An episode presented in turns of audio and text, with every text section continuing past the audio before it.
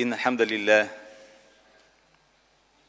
نحمده ونستعينه ونستهديه ونستغفره.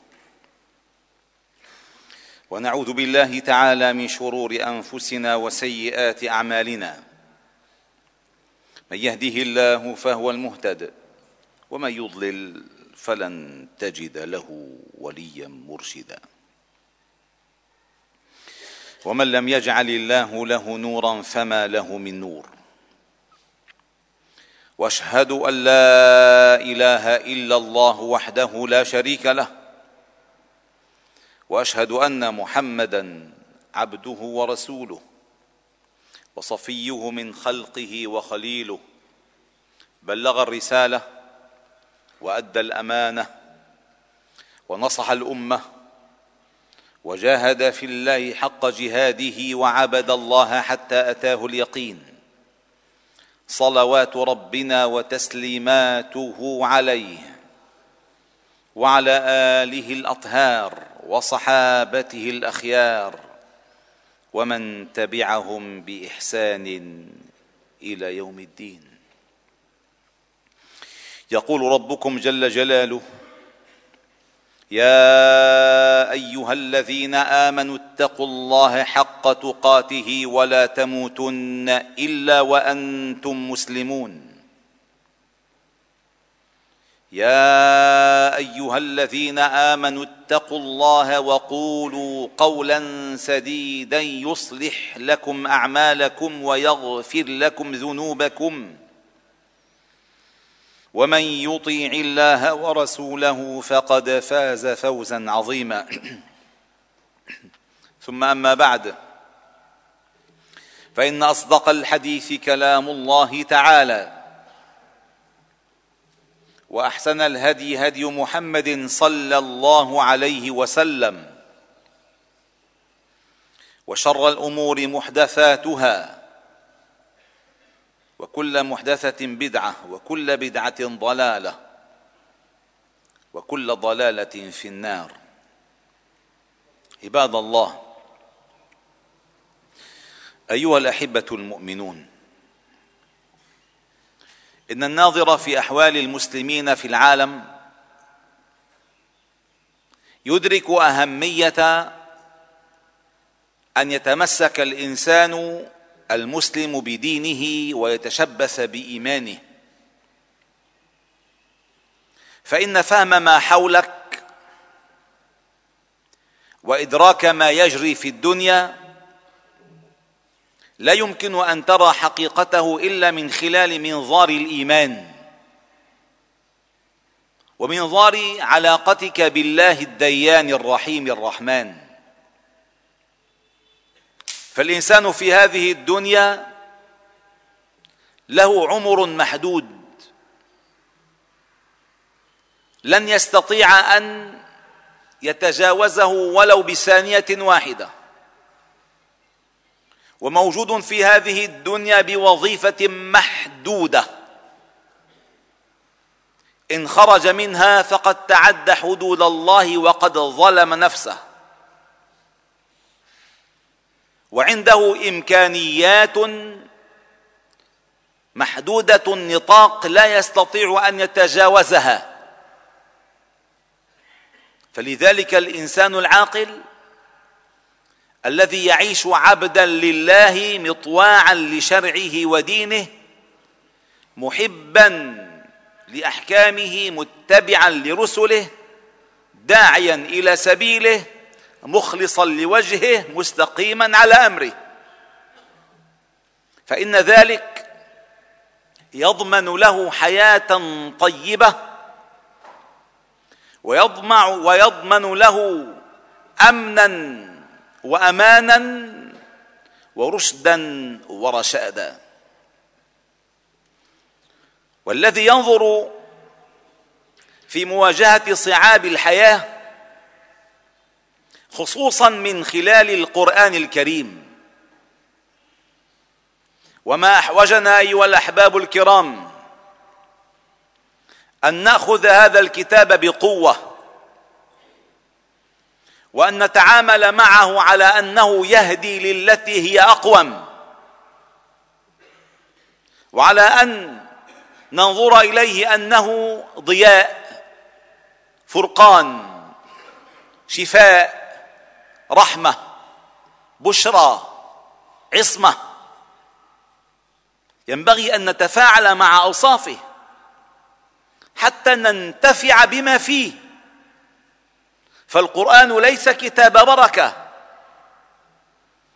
وليس مدرجات حسنات فحسب بل إنه يبني النفوس من الداخل ويقوي البصر حتى يصل إلى أعلى مقامات البصيرة. ويقوي القلب حتى يربط حتى يربط على الفؤاد. ويزيل كل المطامع وكل المخاوف حتى يتحقق بقوله تعالى قل هذه سبيلي أدعو إلى الله على بصيرة أنا ومن اتبعني وسبحان الله وما أنا من المشركين. فعندما ننظر إلى القرآن الكريم الذي أراد أن يعطينا من خلال قصصه الكثيرة في كتاب الله نماذج نحتذي بها ونتمثلها في مواجهتنا كل صعوبة وفي مواجهتنا كل المطامع. ولنأخذ مثالا على ذلك. سحرة فرعون.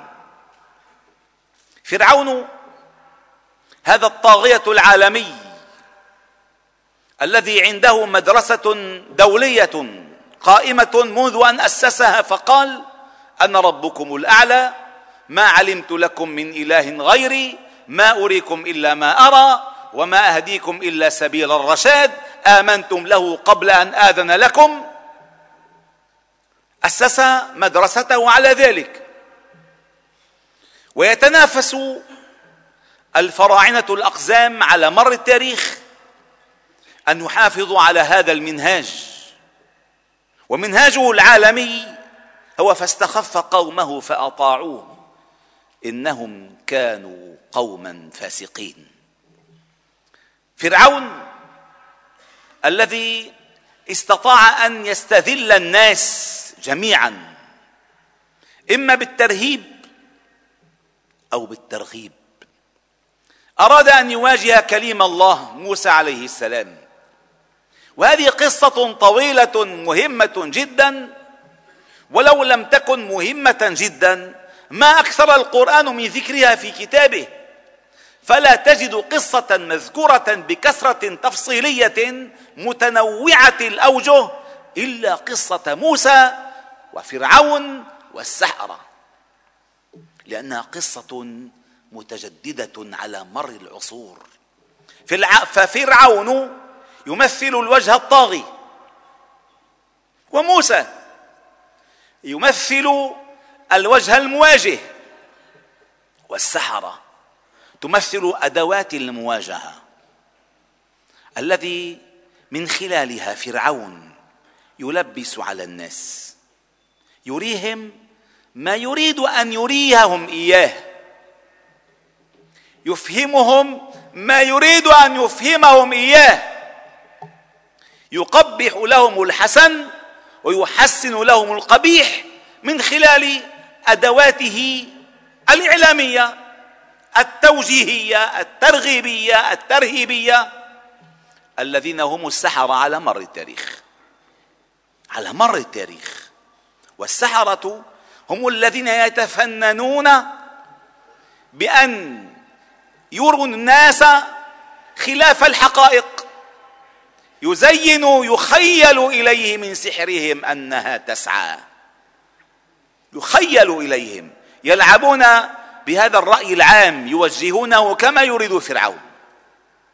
ولكن المفاجأة حتى لا ندخل في تفاصيل القصة نركز على قصة الإيمان في سحرة فرعون.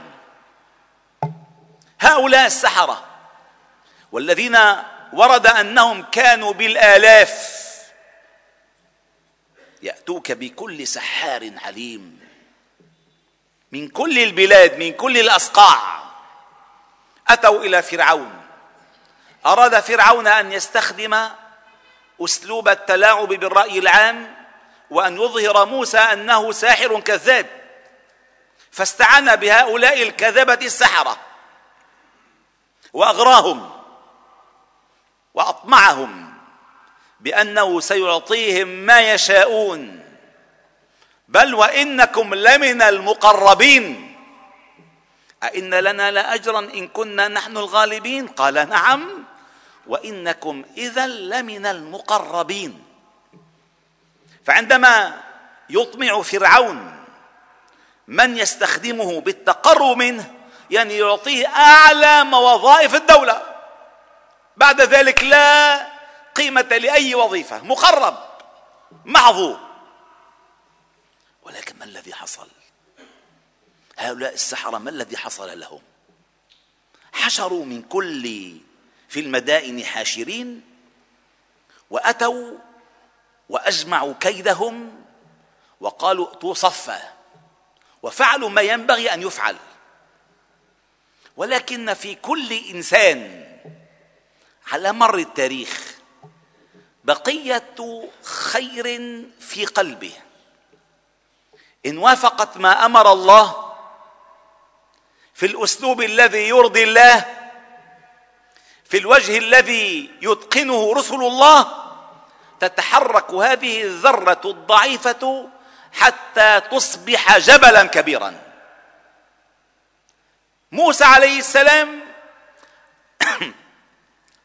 احسن دغدغة هذه الذرة بطريقته التي ألقى الله تعالى عليه محبة منه. فقد اصطفاه لنفسه واصطنعه لنفسه. خرج السحرة كلهم. كلهم. وخرج موسى وعصاه. فقالوا يا موسى إما أن تلقي وإما أن نكون نحن الملقين. قال بل ألقوا. فلما ألقوا سحروا أعين الناس واسترهبوهم وجاءوا بسحر عظيم أي أخذوا وجه الناس.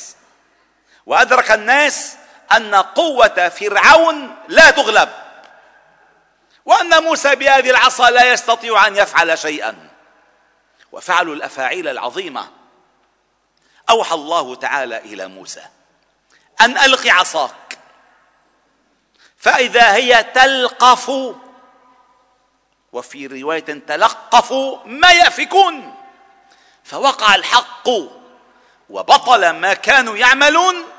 فغلبوا هنالك وانقلبوا صاغرين قالوا آمنا برب العالمين. رب موسى وهارون. ما الذي حصل؟ ماذا رأوا؟ ماذا أدركوا؟ وهم السحرة البارعون. ما الذي تحرك في داخلهم حتى تركوا كل الأطماع؟ وحتى لجأوا إلى كل المخاطر لأنه في قضية الايمان بموسى يعني هناك مخاطر كبيرة ستلحق بهم. ألقي السحرة ساجدين. ما الذي دفعهم؟ أن يلقوا بأنفسهم من شاهق الوهم والغرور إلى بساط الإيمان واليقين. ما الذي دفعهم؟ أن يتركوا الرغائب التي يطمعون فيها من فرعون ويسلكوا المخاطر التي هي حتمية بالسير مع موسى. إنه الإيمان. قال آمنتم له. وفي آية أخرى آمنتم به. قبل أن آذن لكم إنه لكبيركم الذي علمكم السحر. عصابة وحدة كلكم. لأقطعن أيديكم وأرجلكم من خلاف. ولأصلبنكم في جذوع النخل. ولتعلمن أينا أشد عذابا وأبقى. أيها الأحباب الكرام هذا الموقف مع السحرة يمكن أن يمر به كل إنسان في حياة تكليفه وسيره إلى الله. قد تكون في معسكر ما تنادي بقضية ما ثم يظهر لك خلافها من بعيد. تتلمح أنوار الحق تتلمح أصوات الفطرة تناديك من الداخل. فإن استجبت لها كنت من الآمنين. وإن لم تستجب لها كنت من الصاغرين. والإنسان أيها الأحباب الكرام في سيره إلى الله. وكلنا نحن في هذه الدنيا نسير إلى الله. تعترض مسيرتنا إلى الله أو يعترض مسيرتنا إلى الله أمران اثنان لا ثالث لهما. من يستطيع أن يتغلب عليهما؟ نجا ورب الكعبة. الأمر الأول هو أن يتغلب على مخاوف النفس. والأمر الثاني أن يتغلب على مطامع النفس. فإن هذه النفس يتجاذبها مطامع ومخاوف. مخاوف على فوات المصلحة والمال والمنصب والأهل والولد والجاه. ومطامع في تحصيل المال والحظوة والجاه والمال والمنصب. فأنت بين المطمع وما بين الخوف. فإذا تحرر الإنسان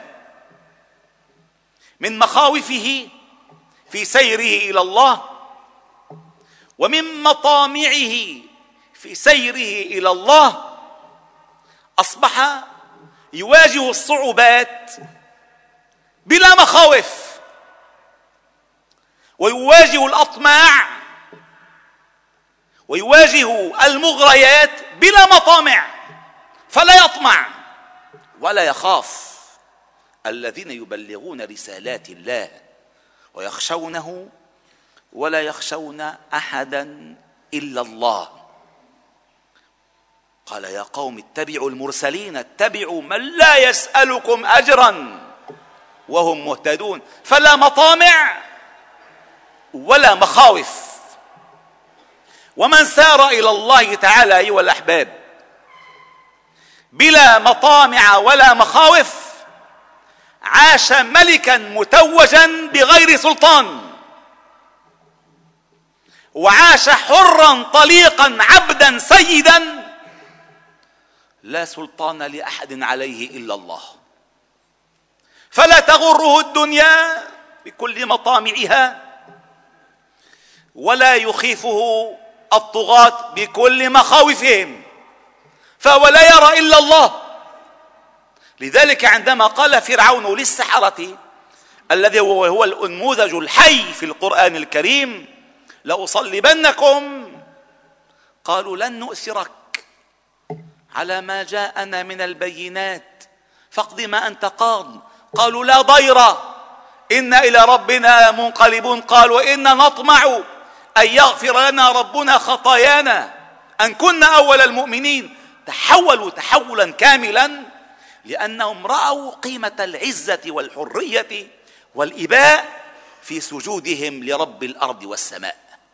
رأوا ذلك عيانا.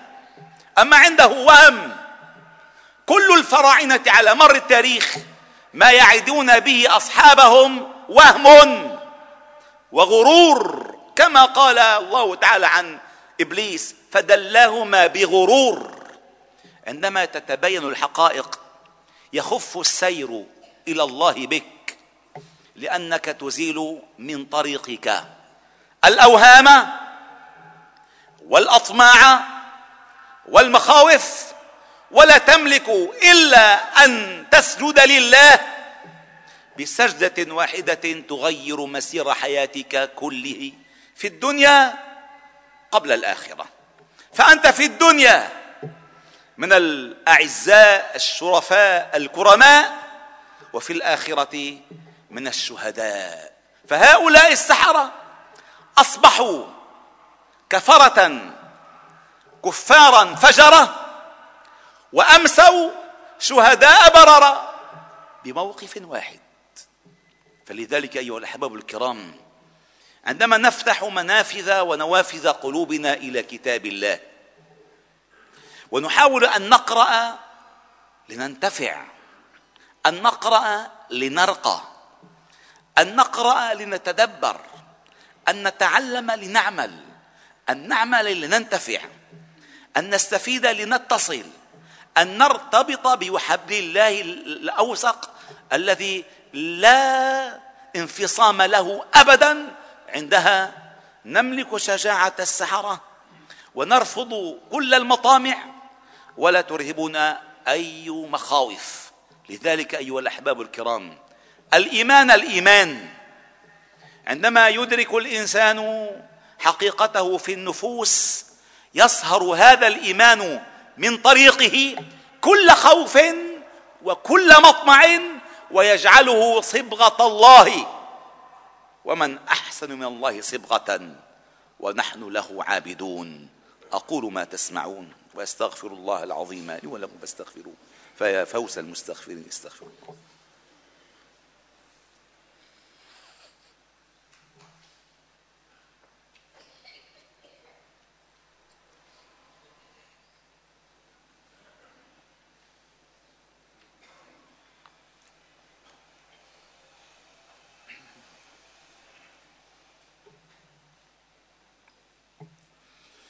الحمد لله وكفى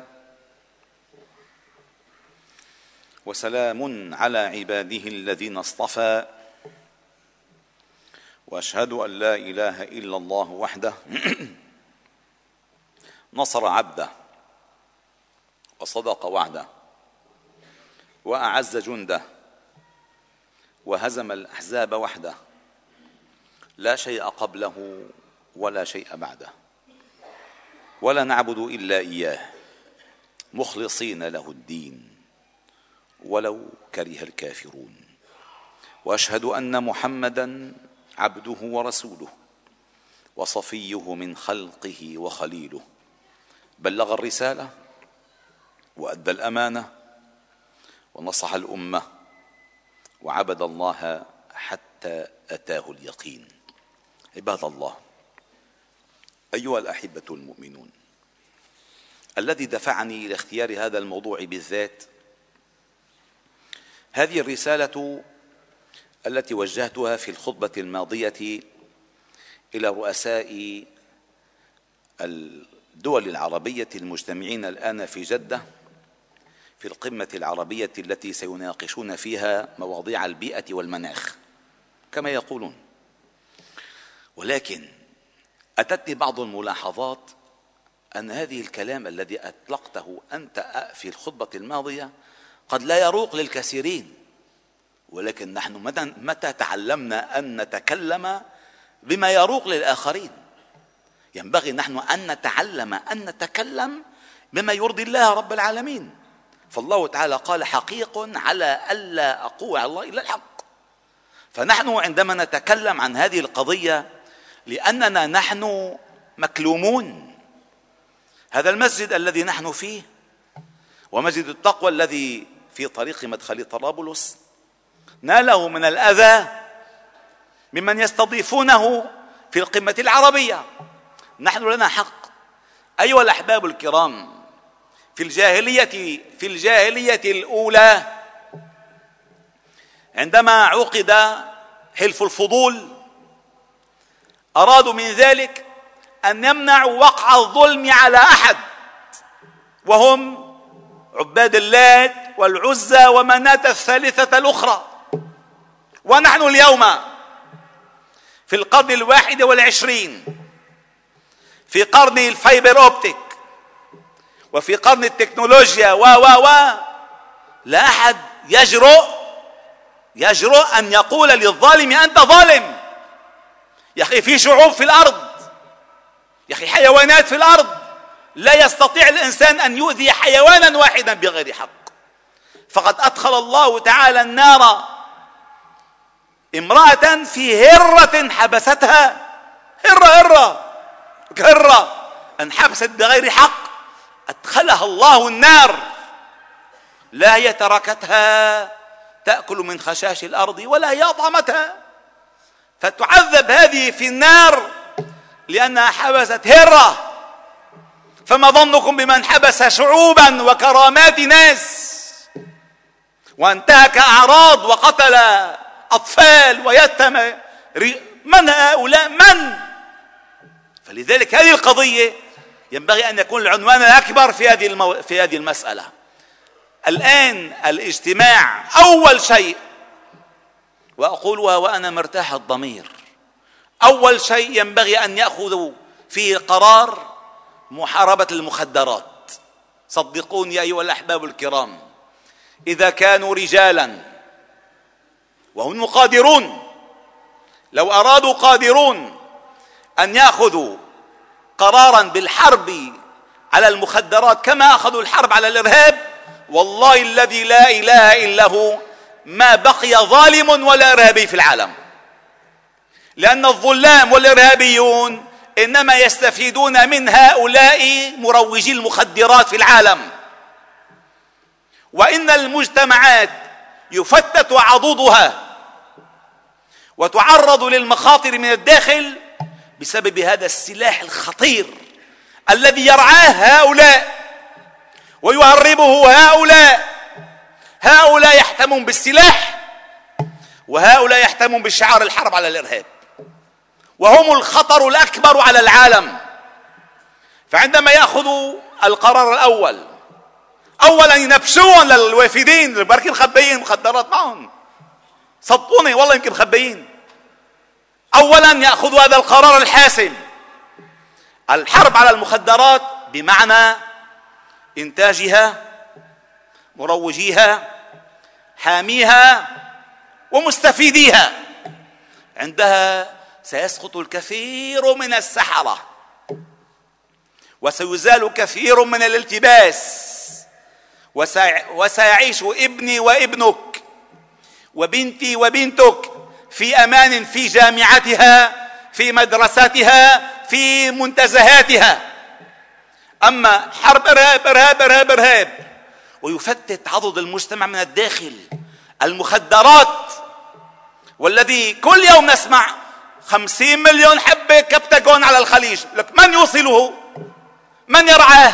هؤلاء الذين تستضيفونهم وتغيرون كلامكم إنه منهم هن مصدري الارهاب هذا الخطر الأكبر. اولا عندما نقتنع أنها قمة حقيقية ينبغي أن يكون القرار الأول الحرب على المخدرات.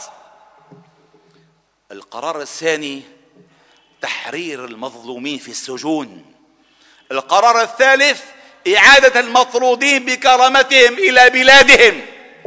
القرار الرابع عدم الإبقاء على ظالم يحكم بغير الحق. عندها والله أنتم فعلا ترفع لكم القبعة وتؤدى لكم التحية وإلا فقد استجلبتم الدب إلى كرمكم. وستدفعون ثمن ذلك غاليا لأن بسكوتكم تعرضون مجتمعاتكم التي تروا أنكم الأمل والمستقبل في نهضتها. تعرضون لخيبة أمل كبيرة عندما ستتفاجؤون بعد فترة بكثرة المعابر التهريبية في إدخال حبوب المخدرات إلى مجتمعاتكم من الداخل. وهذه سياسة على مر التاريخ. انتهجها الباطنيون في تدمير المجتمعات بالتحشيش والمخدرات حتى يفتتوا ويدمروا أخلاق المجتمعات. خذوا القرار الحاسم وكلنا معكم. مهما كنتم نحن معكم. لأن النتيجة سنستفيد منها جميعا. أما التصفيق والتطبيل والمناخ والبيئة هذا كله كذب. كله كذب يا أخي في كرامات في في أمهات سكالى في أيتام في شهداء في دماء. نحن ننتظر بفارغ الصبر وسنتأمل ونقرأ بدقة. كل المقررات التي تأخذها أو ستأخذها قمة جدة وأتمنى أن تكون على جدة. والحمد لله رب العالمين عباد الله إن الله وملائكته يصلون على النبي. يا أيها الذين آمنوا صلوا عليه وسلموا تسليما. اللهم صل على محمد وعلى آل محمد كما صليت على إبراهيم وعلى آل إبراهيم وبارك على محمد وعلى آل محمد كما باركت على إبراهيم وعلى آل إبراهيم في العالمين إنك حميد مجيد. وارض اللهم عن الخلفاء الراشدين والصحابة والتابعين ومن تبعهم بإحسان إلى يوم الدين وعنا معهم برحمتك يا أرحم الراحمين. اللهم ارحمنا فإنك بنا راحم ولا تعذبنا فإنك علينا قادر. ولا تسلط علينا بذنوبنا من لا يخافك ولا يرحمنا يا حي يا قيوم. برحمتك نستغيث أصلح لنا شأننا كله. ولا تكلنا إلى أنفسنا طرفة عين ولا أقل ولا أكثر. إلهنا مولانا أنت رب العالمين. اللهم اهدنا واهد بنا واجعلنا سببا لمن اهتدى. اجعل اللهم هداة مهتدين غير ضالين ولا مضلين سلما لأوليائك وحربا على أعدائك. نحب بحبك من أحبك ونعادي بعداوتك من خالف أمرك. اللهم دي شبابنا اللهم دي رجالنا اللهم دي نساءنا اللهم دي شاباتنا اللهم دي أبناءنا وبناتنا اللهم دي إخواننا وأخواتنا اللهم دي أمهاتنا وآباءنا ربنا ارحمهما كما ربيانا صغارا. اللهم اهدي علماءنا لقول الحق واهدي ولاة أمورنا للحكم بالحق والرجوع الحق واهدنا بهداك. ولا تكلنا إلى سواك. اللهم من أراد بنا وبالمسلمين خيرا فوفقه إلى كل خير. ومن أراد بهم غير ذلك فخذه أخذ عزيز مقتدر. اللهم أنا نسألك موجبات رحمتك وعزائم مغفرتك والسلامة من كل اسم والغنيمة من كل بر والفوز بالجنة والنجاة من النار. لا تدع لنا يا ربنا في هذه الساعة المباركة من يوم الجمعة ذنبا إلا غفرته ولا عيبا إلا سترته. ولا هما إلا فرجته ولا كربا إلا نفسته ولا دينا إلا قضيته ولا مريضا فينا إلا شفيته ولا مبتلا إلا عافيته ولا ظالما إلا قصمته وأخذته ولا مظلوما إلا نصرته ولا مجاهدا إلا أيدته ولا غائبا إلا رددته ولا حاجة من حوائج الدنيا هي لك رضا ولنا فيها صلاح إلا قضيتها ويسرتها برحمتك يا أرحم الراحمين. اللهم أحسن عاقبتنا في الأمور كلها وأجرنا من خزي الدنيا وعذاب الآخرة. اللهم استر عوراتنا اللهم امن روعاتنا. اللهم احفظنا من بين أيدينا ومن خلفنا وعن أيماننا وعن شمائلنا ومن فوقنا. ونعوذ بعظمتك أن نغتال من تحتنا. اللهم اجعل هذا البلد سخاء رخاء حفظا وأمنا بحفظك وأمنك. فإنك أنت الله خير حافظا وأنت أرحم الراحمين. اغفر اللهم لنا ولوالدينا ولمن علمنا وللمسلمين في مشارق الأرض ومغاربها. سبحان ربك رب العزة عما يصفون وسلام على المرسلين. والحمد لله رب العالمين.